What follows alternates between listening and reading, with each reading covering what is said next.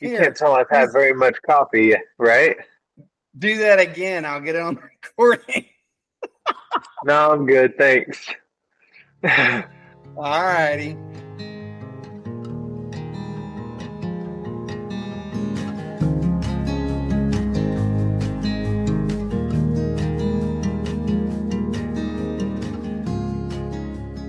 hey, everybody. Welcome to another episode of Bearded Bible Brothers. I'm Firebeard Matt Crosswhite, and we're joined by Snowbeard Josiah Marshall. How are you, sir? I'm doing very well. I'm excited to talk with you. Likewise. Likewise.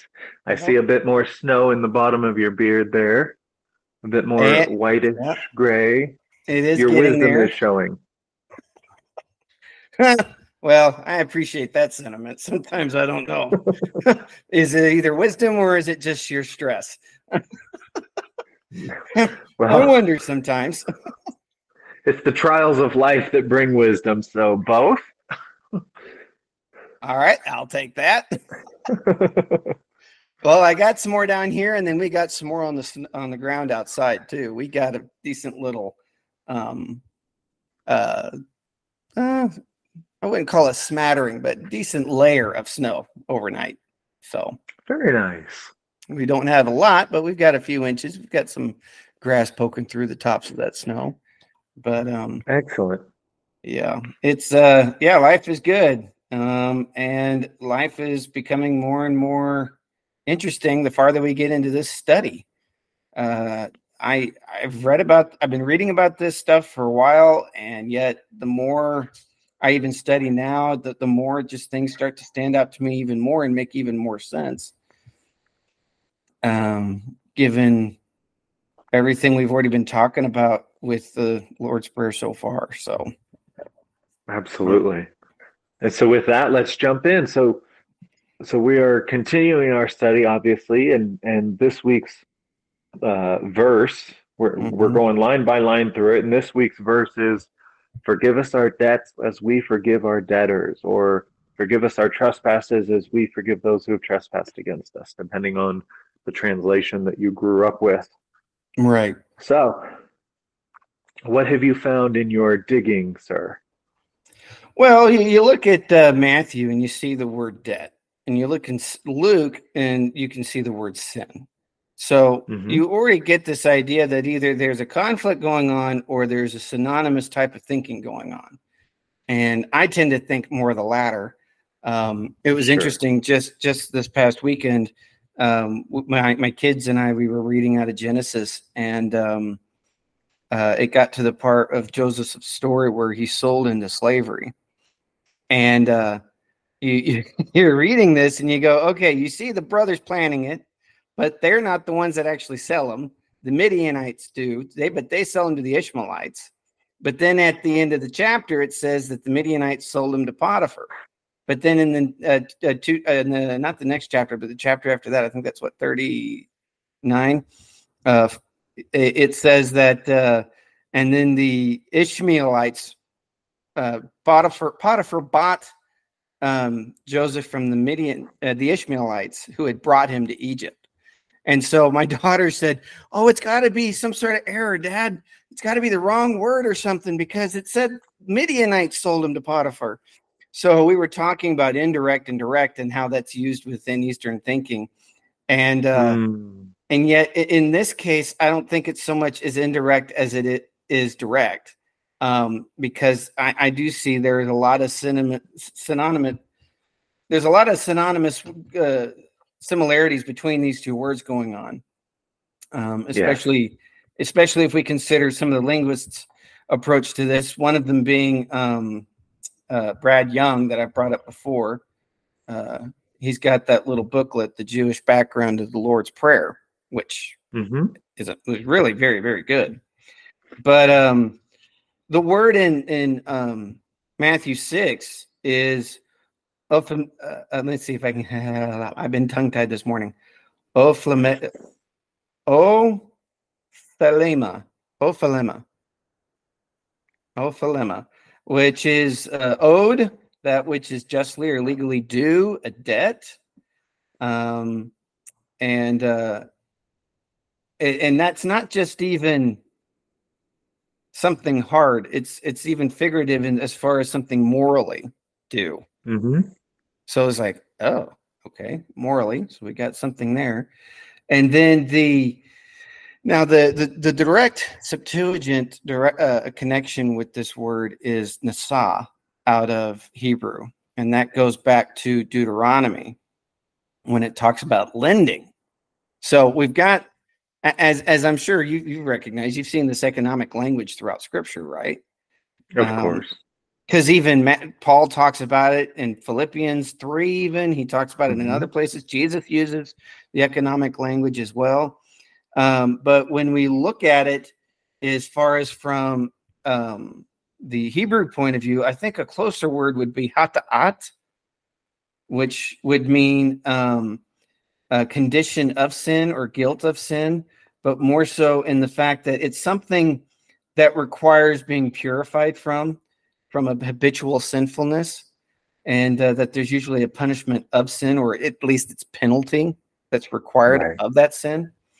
And so, what Brad Young does is he brings these two words together, debtors and sinners, in this in these two contexts, but especially within the biblical context, and says it this way: Debt is more inclusive than sin because debt will also include failure in relationships or moral lack in behavior.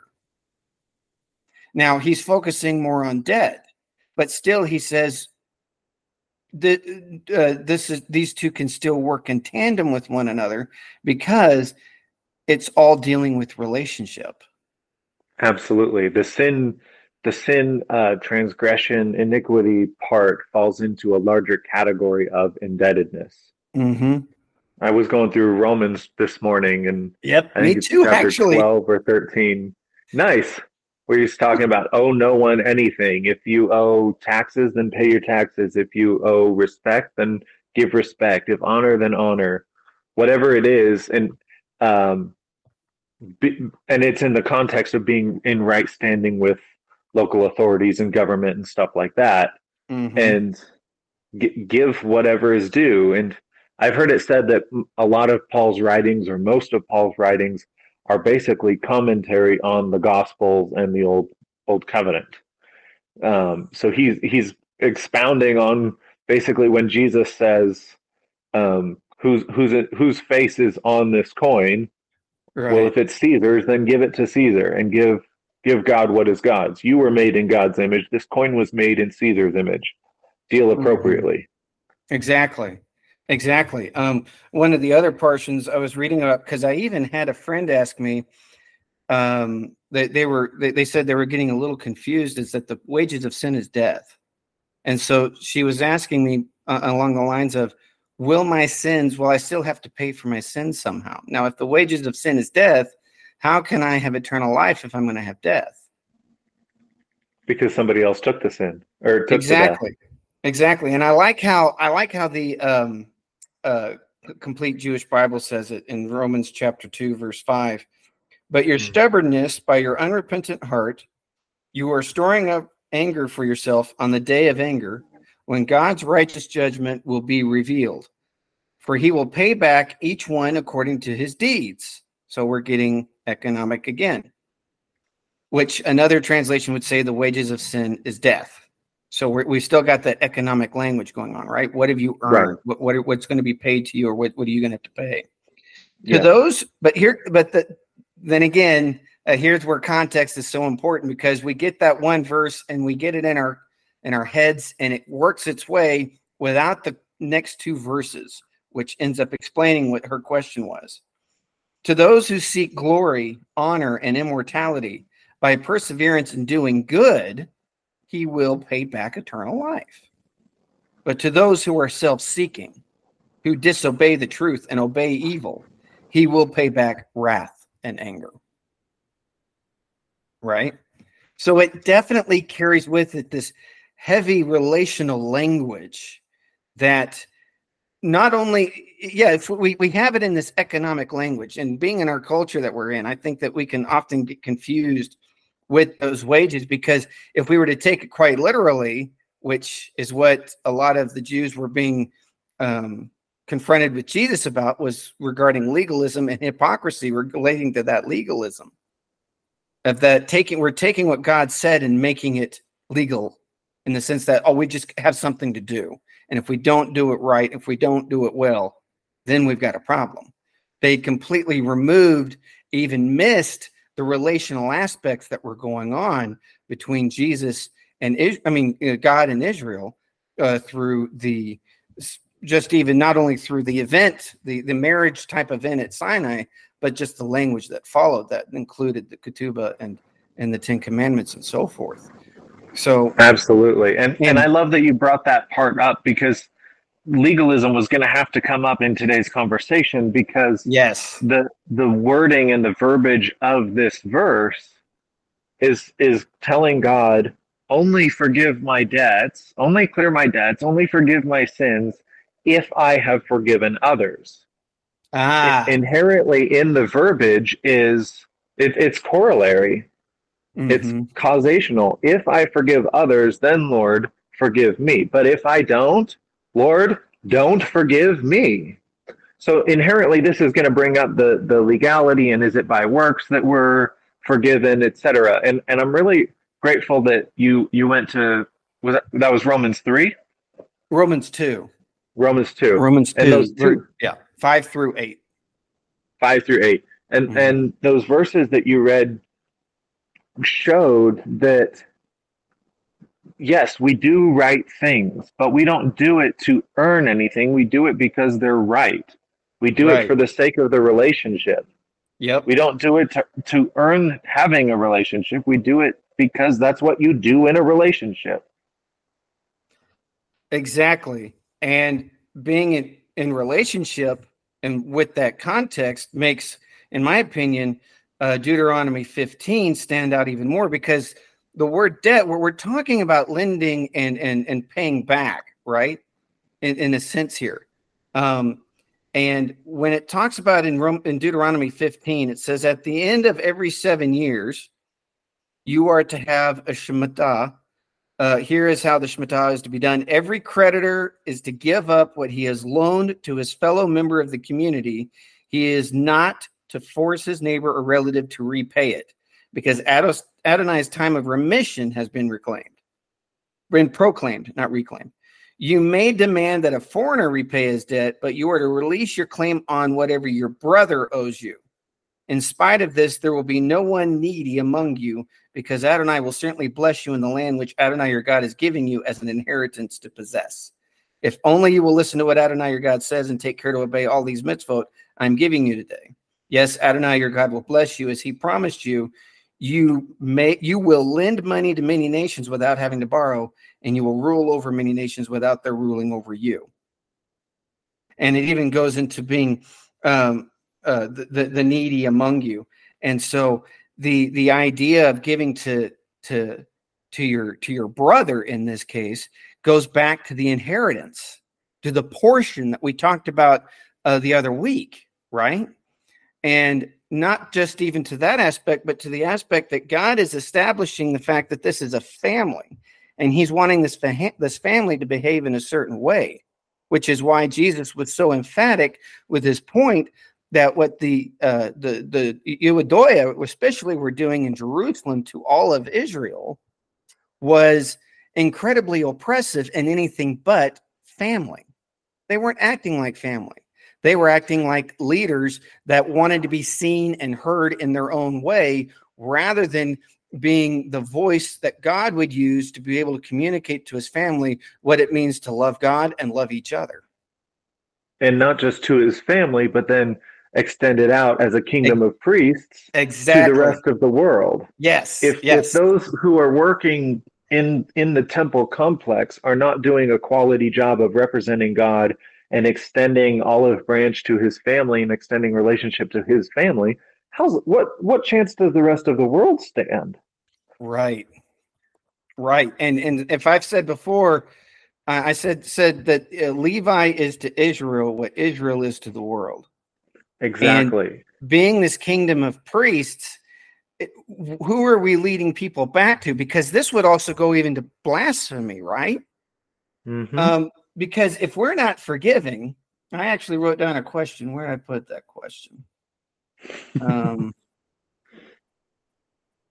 if, yeah, it was basically along the lines of if we are not forgiving, what is that communicating to to the rest of the world? It is showing yeah. that the God, the name of God and the person of God has no meaning or bearing on our on our attitude or even on our actions, right? Exactly. And so we're tainting the very words that are coming out of our mouths with the behavior that is at anything but within in league with what Jesus said. And I think that would even call into question our own discipleship. What are you following then? Are you following a rabbi or are you following an ideology or are you even not following? You're just in agreement with it. And I'm not mm-hmm. just saying that to anybody, I'm saying that to myself, really, because there sure. have been those times where I've even had to challenge myself in this area. I'm not just doing this just to do it because it's required of me. I'm doing this because it's been given to me. This yeah. grace, this mercy, this forgiveness has been given to me. This goes back to Jesus's parable in um, in the unforgiving debtor. Right? Yeah. And not only that, but it even harkens to what Jesus said on the cross in Luke 23, 20, uh, 34. Father, forgive them, for they know not what they do.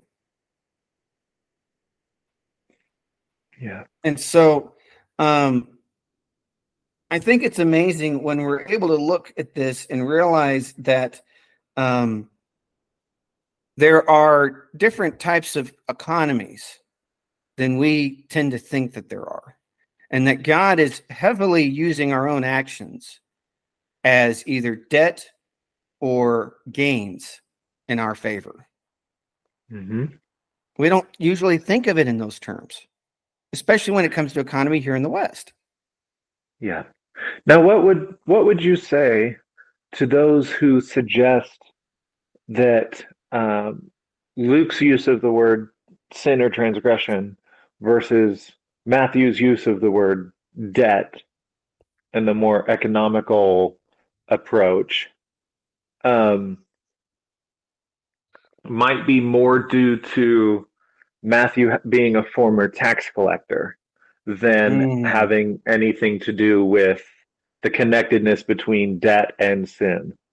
I like that. I, I, like that. I like that. Uh, it's a it's an it's an excellent point. I like that a lot, and I think that there would definitely be that approach. But at the same time, while he was a tax collector, he was also very Jewish, and so I see this language being very Jewish in the sense that there is other um, additional Jewish writings, such as Sirach or Sirach rather. Um, uh, ben Sirach, the rabbi, he wrote in, in that we are all sinners. So he's even using the word sinners. And then you've also, but you do have in the say the Jerusalem Talmud, do good to debtors. So there's that that concept of debtors there as well. And so um, I think what you what what's going on here is a lot in tandem with what you said earlier, is that um, sinners have an approach of self.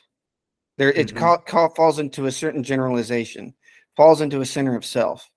Whereas debtors end up while it's very synonymous with the same thing, are definitely um, in debt in relational values or moral values, even in this case, as as even uh, more uh, Brad Young pointed out.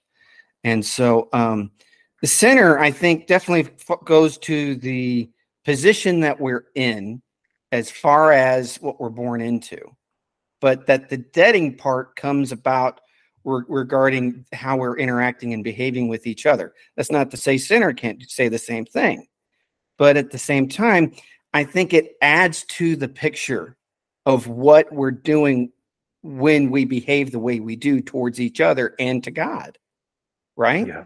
We are placing ourselves in debt to these people and to God and saying, I've done this to you. Now, something's going to have to be done in repayment of this.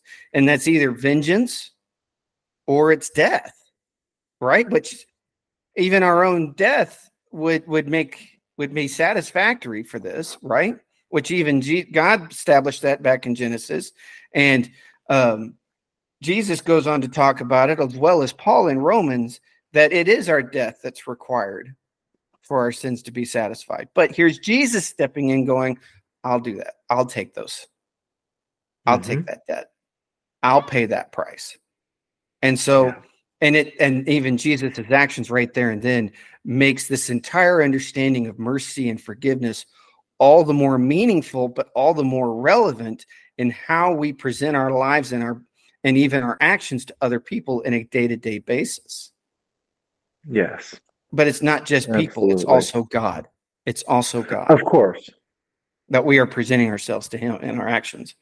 And so you know, it, it's interesting that this takes me back to um, something we brought up a few episodes ago. Um, what was that called? Ka- uh, uh, Kavanah, which goes to the mindset of prayer, mm. and that it's it's a Jewish concept that goes beyond just simple reading. You're not just merely reading a prayer or you're saying a prayer, but that there is intentional introspection that goes into that prayer and the intentional um, and the intentional uh, uh, effort to actually be talking to God than simply just saying something to God. Right. right? And so th- this becomes even more important when we are looking at our debts because when you look at the parable that Jesus said, the guy was just merely offering lip service to that king.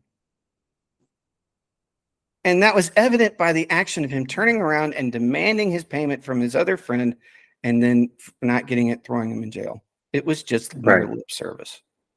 Absolutely. So there is such intentionality behind this that it requires, I wouldn't just say more of us, because we already get that concept in Deuteronomy 6 4 of love the Lord your God with all your heart, soul, mind, and strength. And to love your neighbor as yourself. There is definitely more of that, but it's also less of us as well. Mm. Less of me. We get that concept sometimes less of me and more of you. Right? Right. There was there was even um uh okay.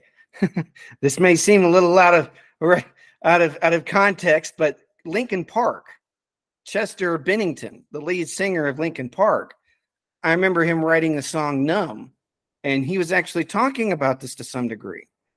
And now he was relating it to being in a group of people or in a room of people that are putting certain expectations on him, and it's leaving him feeling numb, especially with his own ability of just being himself and being able to do what he does. But instead, he's just feeling fear and pressure and and, and everything of being watched, right? Okay. And, and having certain persp- uh, certain expectation put it on. But um, the idea that you are under God's watchful, judging eye is mm.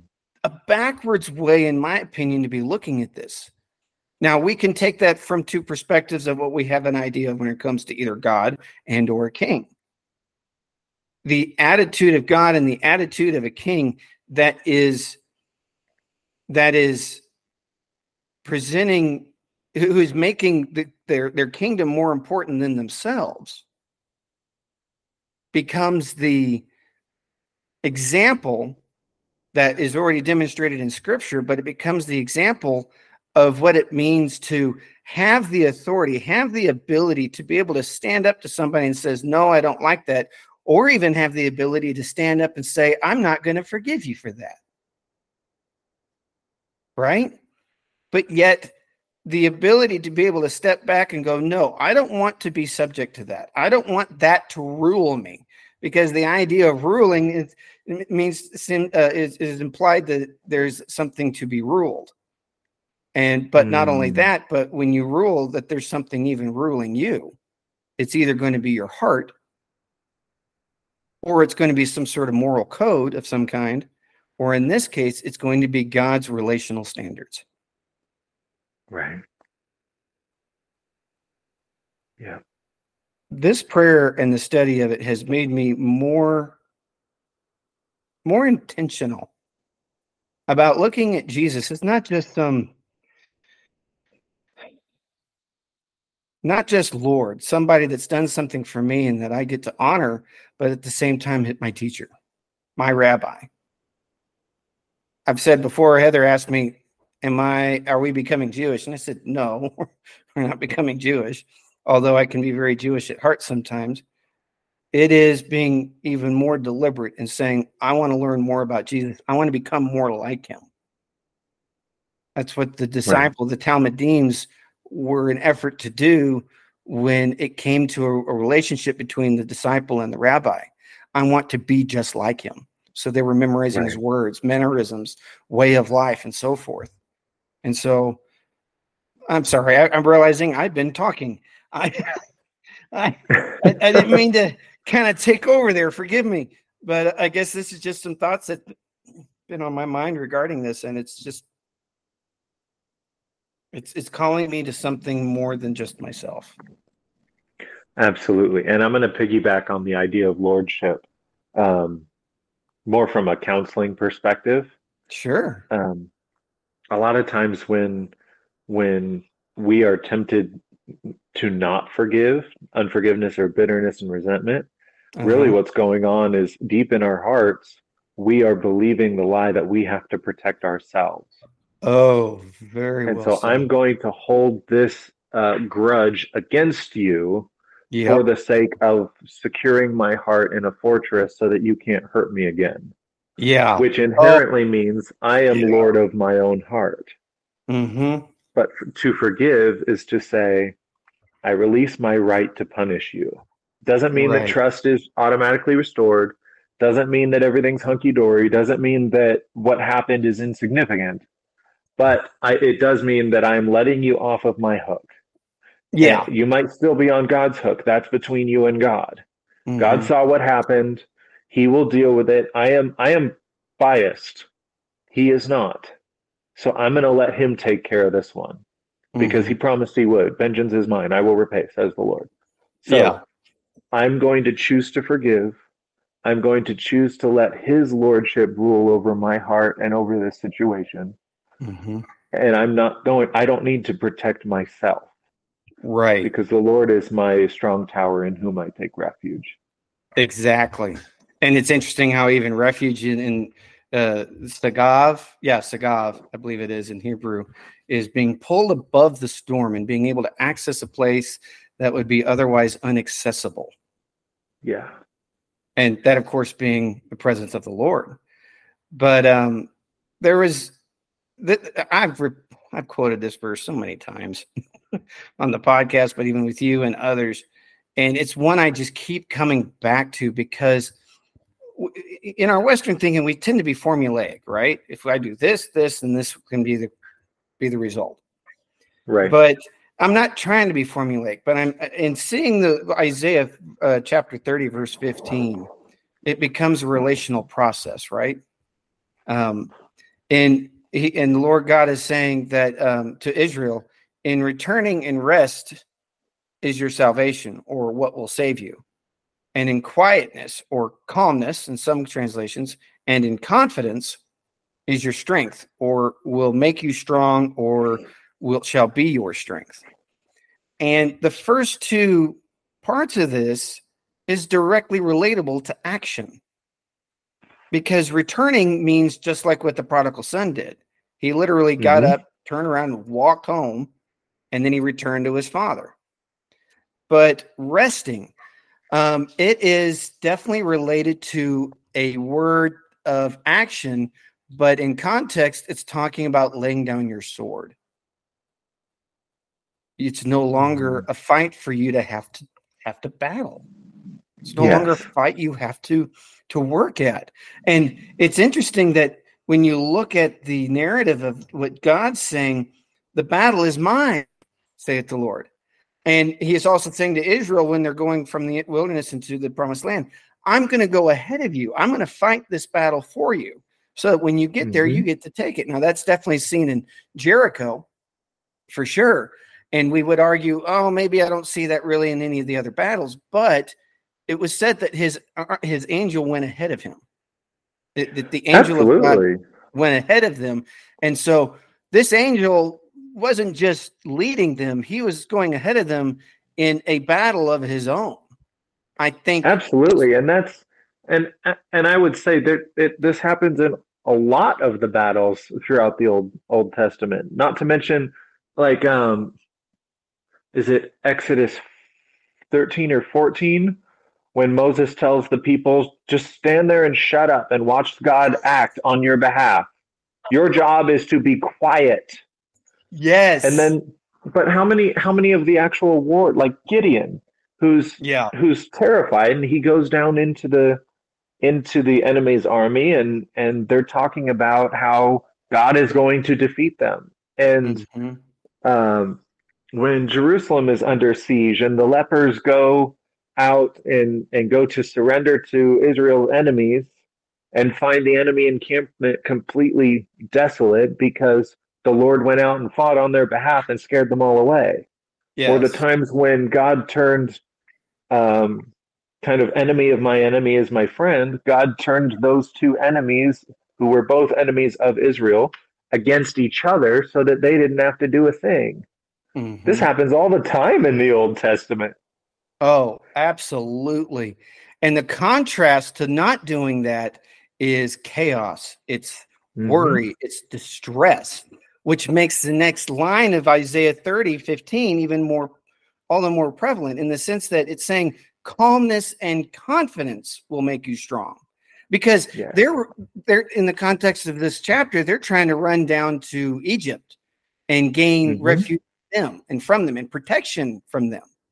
And thinking this is what's going to make us strong. But yet, how amazing is it when God says, No, I would actually calm your heart, I would calm your mind and give you the confidence of knowing what it means to have this in relation to resting in me and returning yeah. to me. Right.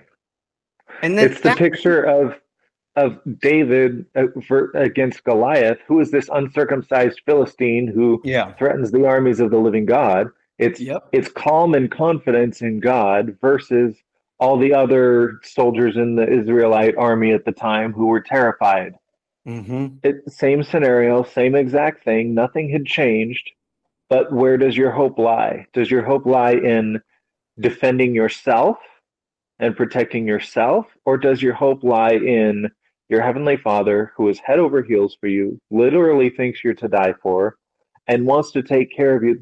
We could even tie this in. Our podcast will run way too long if we do, but we could even tie this into um, Yeshua's words of if you don't come to me or come to the kingdom like a little child, you can't has it.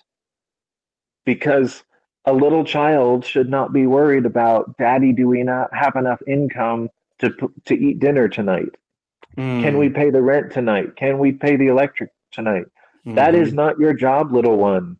Do mm-hmm. not worry, do not fret, not rest in me. Yep.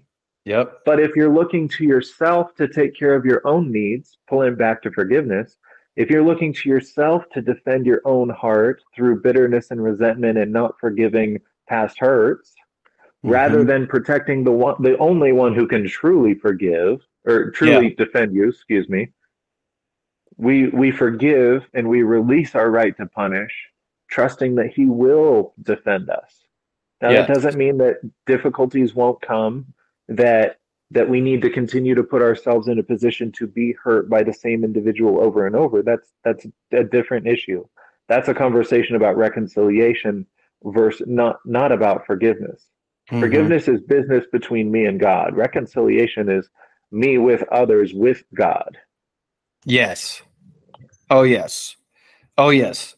And um I, I, think more language from Isaiah actually would uh, aid in this. Uh, it says in uh, Isaiah chapter 8, uh, verse 11, starting there, it says, For this is what Adonai said to me, speaking with a strong hand, warning me not to live the way this people does. Now, mm-hmm. he, he's he, the people that he's he's talking about is um, people that are unreliant upon him. But that right. even gone as far as to say, he, he says in verse 12, don't regard as alliance what this people calls alliance, and don't fear what they fear or be awestruck by it. But Adonai Tzva'ot, consecrate him. Let him be the object of your fear and awe. He is there to be a sanctuary. But for both the houses of Israel, he will be a stone to stumble over, a rock obstructing their way, a trap and a snare for the inhabitants of Jerusalem. Many of them will stumble and fall, be broken and trapped and captured. Now, there is a uh, a book that you and I are both familiar with, um, where it says in an introduction that our identity is our sanctuary. And yes. I've always struggled with that idea because I've never since that mm. that is not where we abide. We do not abide in our sanctuary. If we abide in our own sanctuary of our making of our identity, which is still yes, it, yes, it's connecting to God, but it's kind of halfway. I'm going to set mm. this being my abiding point. It's not me, but then it's not God. It's somewhere in between. But God would have us be in, in abidance with Him in the tabernacle, right? Right. That's that's God in tabernacle with us, and Jesus became that tabernacle amongst us, and so He is there to be a sanctuary, rather than our identity being the sanctuary. He is the sanctuary, and so when we oh, return oh, to Him and we rest in Him, then it becomes something much more than just us. It becomes a complete and total reliance as well as alliance with Him. Right? Yes, I think I think with that with that uh, uh, regarding the identity piece, I think that that is is I think I think it's saying the same thing you just said, but from a different perspective. And I because could, yeah, we I, I we have to that. I can agree with it, that. It's not that our identity, like I stand on my identity, like, um, like my identity as an American or my identity as as a whatever political party I'm affiliated with or anything like that, but my mm-hmm. identity as child of God. Mm-hmm. So yes, he he is my dwelling place. He is my strong tower. He's the one that came to to tabernacle with us. But mm-hmm. if I don't identify or recognize that I am his child, if I don't uh, with heart understanding, not just head knowledge, not just carnally, if I don't, in the recesses of my heart, accept the invitation and accept yeah. that new identity as an adopted child of His, then He can come and tabernacle wherever He wants to. I'm not going to draw near because I don't think I deserve it, which mm indeed I don't, but it was a free gift to me anyway. Mm-hmm. So I, th- I think that's where it was what it was meaning with identity. I need to know that it is open to me and that He is in love with me, not just everyone but me. Okay, I can definitely see it from that point of view. When it comes to the word sanctuary, though, and the idea of being in a sanctuary and how the word rest, as we see in Isaiah 30, 15, can be attached to that, especially with Isaiah um, 8, um, 14 being context, I see that being the opposite then. Because if we're to rest, where are we to rest? We're to rest in his presence, not in our identity, is the point I was trying to make. And so, okay. um, but I can definitely see your point of view from that because um, what is the result? The result is we are children, and that is something we get to stand in confidence with because that would even go in line with First John, right? Oh yeah, First John and Romans eight. And, oh yeah, yeah. First First John three, especially. This is how we know that we are children of God, that the love of God by, lives in us, and this is how we know that we love God by following His commandments. So yeah. there is definitely a a sense of security, I would say. I, that would be the word I would use, sense of security as to who to knowing who we are. But the idea of resting uh, would would would be involved with being where he's at and being in his presence, and um, having connected all of this back to what I'm, we're not too far. I don't think we're too far afield from where we've started. um, but when we look at Israel and the land, especially, and the people in it, and how God has expect has given them a certain expectation of how to not only interact with the land, but interact with each other and interact with Him, we get this sense of there are, yes, various aspects of this that we can draw from as far as a sense of security or a sense of self. But when it comes mm-hmm. to the ultimate salvation aspect of this, of all of this, it is a returning to Him specifically and it's a putting down of our own arms and our own efforts to fight this fight that we think we have. Right. And returning to him and making saying no this is no longer my fight. This is no longer my debt. Yeah. And so yeah, absolutely because I, I, would even go as far as to even say that I, I, I, may have met somebody that may have said this this might be where I'm getting the idea, but why should I allow someone else to pay my debt? No, I got this. Um, it's almost you, you see the let's uh, you've got the picture of somebody standing at a at a, a cashier at a grocery store, and the person behind them saying, "Hey, can I buy your groceries for you today?" And them going, uh, mm-hmm. "No, no, no. I I buy my own groceries. Thank you. I can pay my own way." And, and what for, do we call that? What what? Well, we call it several things. One of them is is arrogance um, and mm-hmm. selfishness in some regards. What what idea? What word came to your mind? Pride. Mm. Yeah, pride is what prevents yep. us from accepting help. Yep. From saying no, thank you, I've got this. From taking it on ourselves. Exactly. And inherently, this might rub some people wrong, but that doesn't make it mean it's untrue. Pride is what leads us to unforgiveness and bitterness and resentment. Yes. Because I can take care of myself, thanks very much. And we can take scripture out of context. Guard your heart, for it is, is the wellspring of life. Well, mm-hmm. God told me to guard my heart against this, against people like this, against people who do this, whatever right. this is. So I need to defend myself and protect my heart and blah, blah, blah, blah, blah. Which, of course, is not at all what that scripture is saying. No. No. It's, it's, truly pride and arrogance that prevents us from accepting God's uh, provision, that mm-hmm. prevents us from accepting that. And, and we probably need to close our, our episode, but um, but like that's like saying no thanks, I've got this. I can um I don't know. I can push a Mack truck across the continental US. Yeah. No thanks. No. I, I can carry three elephants on my back and and circumnavigate the globe. I got this. Thanks. It's it's that absurd. It's, really? Mm-hmm. You you think that you, tiny ant, can can handle the sin issue between you, the mortal, and God, the immortal, the divine. Really? Mm-hmm. Mm-hmm. That that's it. It it doesn't even compare just how ludicrous that is. Right, but, but pride doesn't make sense. It doesn't make sense, especially in that regard, But it makes sense when you bring in the word trust. Sure. Who can Absolutely. you trust? And so I, I was having a it's a whole lot easier to trust self than to trust God or others for that matter. But yes, you're absolutely sure. right. Um, I was talking with my kids recently about relationships, and um, I basically had to put it in this context, which I think fits very well here the context of a bank account. And the money mm. that we're hmm. drawing on is trust. Yep the more you're interacting with somebody, the more you're getting to know them and trusting them, trust is being added to that account. But when something's done, when something is said on one part of the parties that are involved, that that decreases that balance. And what a shame it would be if something was to go into the red. Right? And yet, this is what we have an assurance with God. He is that consistent.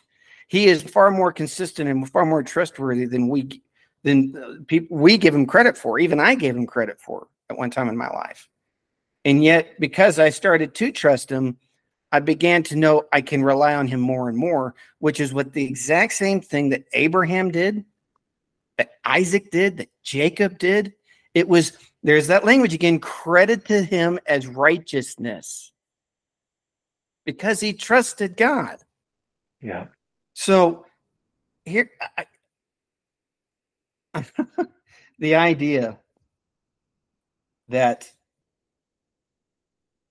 that this concept that we've been taught from childhood to just simply be words we repeat mm. can carry hmm. with it some very strong and deep meaning that connects us to not just to a people but to a to a God who has made himself known and continues to make himself known through the ages and right. has made a relationship with him bankable.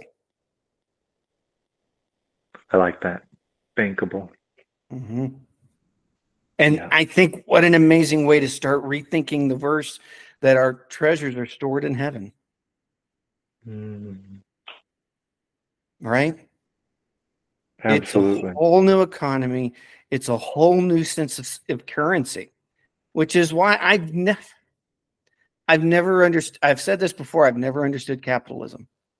I've never mm-hmm. understood the culture that I live in when it comes to all of this money, money, money, more, more, more, take, take, take. It just, it just mm-hmm. doesn't make sense to me. But in regards of what I just said, I, I, I've had to come into this own understanding of myself and realizing I've had this. I've, I feel like I've been part of a different society, a different culture most of my life, and I've understood its concepts more than I've understood the one that I, of of the country that I live in now. But there's nothing that says these two can't work together. I can live in America and Mhm. still and still be able to live in a way that will reflect the heart that God has put in me, that God has has reignited within me. And I like that Yeah. word ignited because it becomes a passion, it becomes a flame. And what happens when a spark is lit? It can become a wildfire fire. yes. And James Yeah. even talks about the tongue being like a rudder or like a, a spark. What kind of flame are we going to set? Yeah. What kind of flotilla could we have? What could we be a part of on such a high seas where everything is working in unison and in mm-hmm. beautiful harmony? We saw that in our uh, study in Joel 3 of just that that incredible precision of God's army working in ways that they never got in front of each other or impeded each other. It was all working as he designed. Yeah. Yeah. Forgive us I think this day our perhaps- debt. Yeah. I think perhaps we draw this episode to a close, but you just gave me an idea. Once once we're through this uh this series, we should do one on uh maybe not a series, but we should do an episode on capitalism and and um stuff like that. That could be a very interesting conversation. I agree. I agree because I'm not I'm not lumping capitalism. I'll say this for the record right now. I'm not lumping it into a, a category of wrong and evil. Um, although Sure. scripture does say that the root of, of all evil is is money. But um, Right. It, there is a way that we can handle it and handle it in a godly way that will Yes. bring glory to his name and not defame it. So, with that said, we thank you for listening with us today. we we hope you were able to follow along with us, but um, at the same time, I hope you're able to join with us in this conversation. We Yeah. we don't do this just to simply have a conversation with each other or to tell you a thing or two, but really to invite you in, and then hopefully you can join us in this conversation. So please feel free to write us at beardedbiblebrothers at gmail.com. We'd love to hear from you. Until then, please keep reading your Bible and building that bank account of trust with God and with each other. Amen. See you later.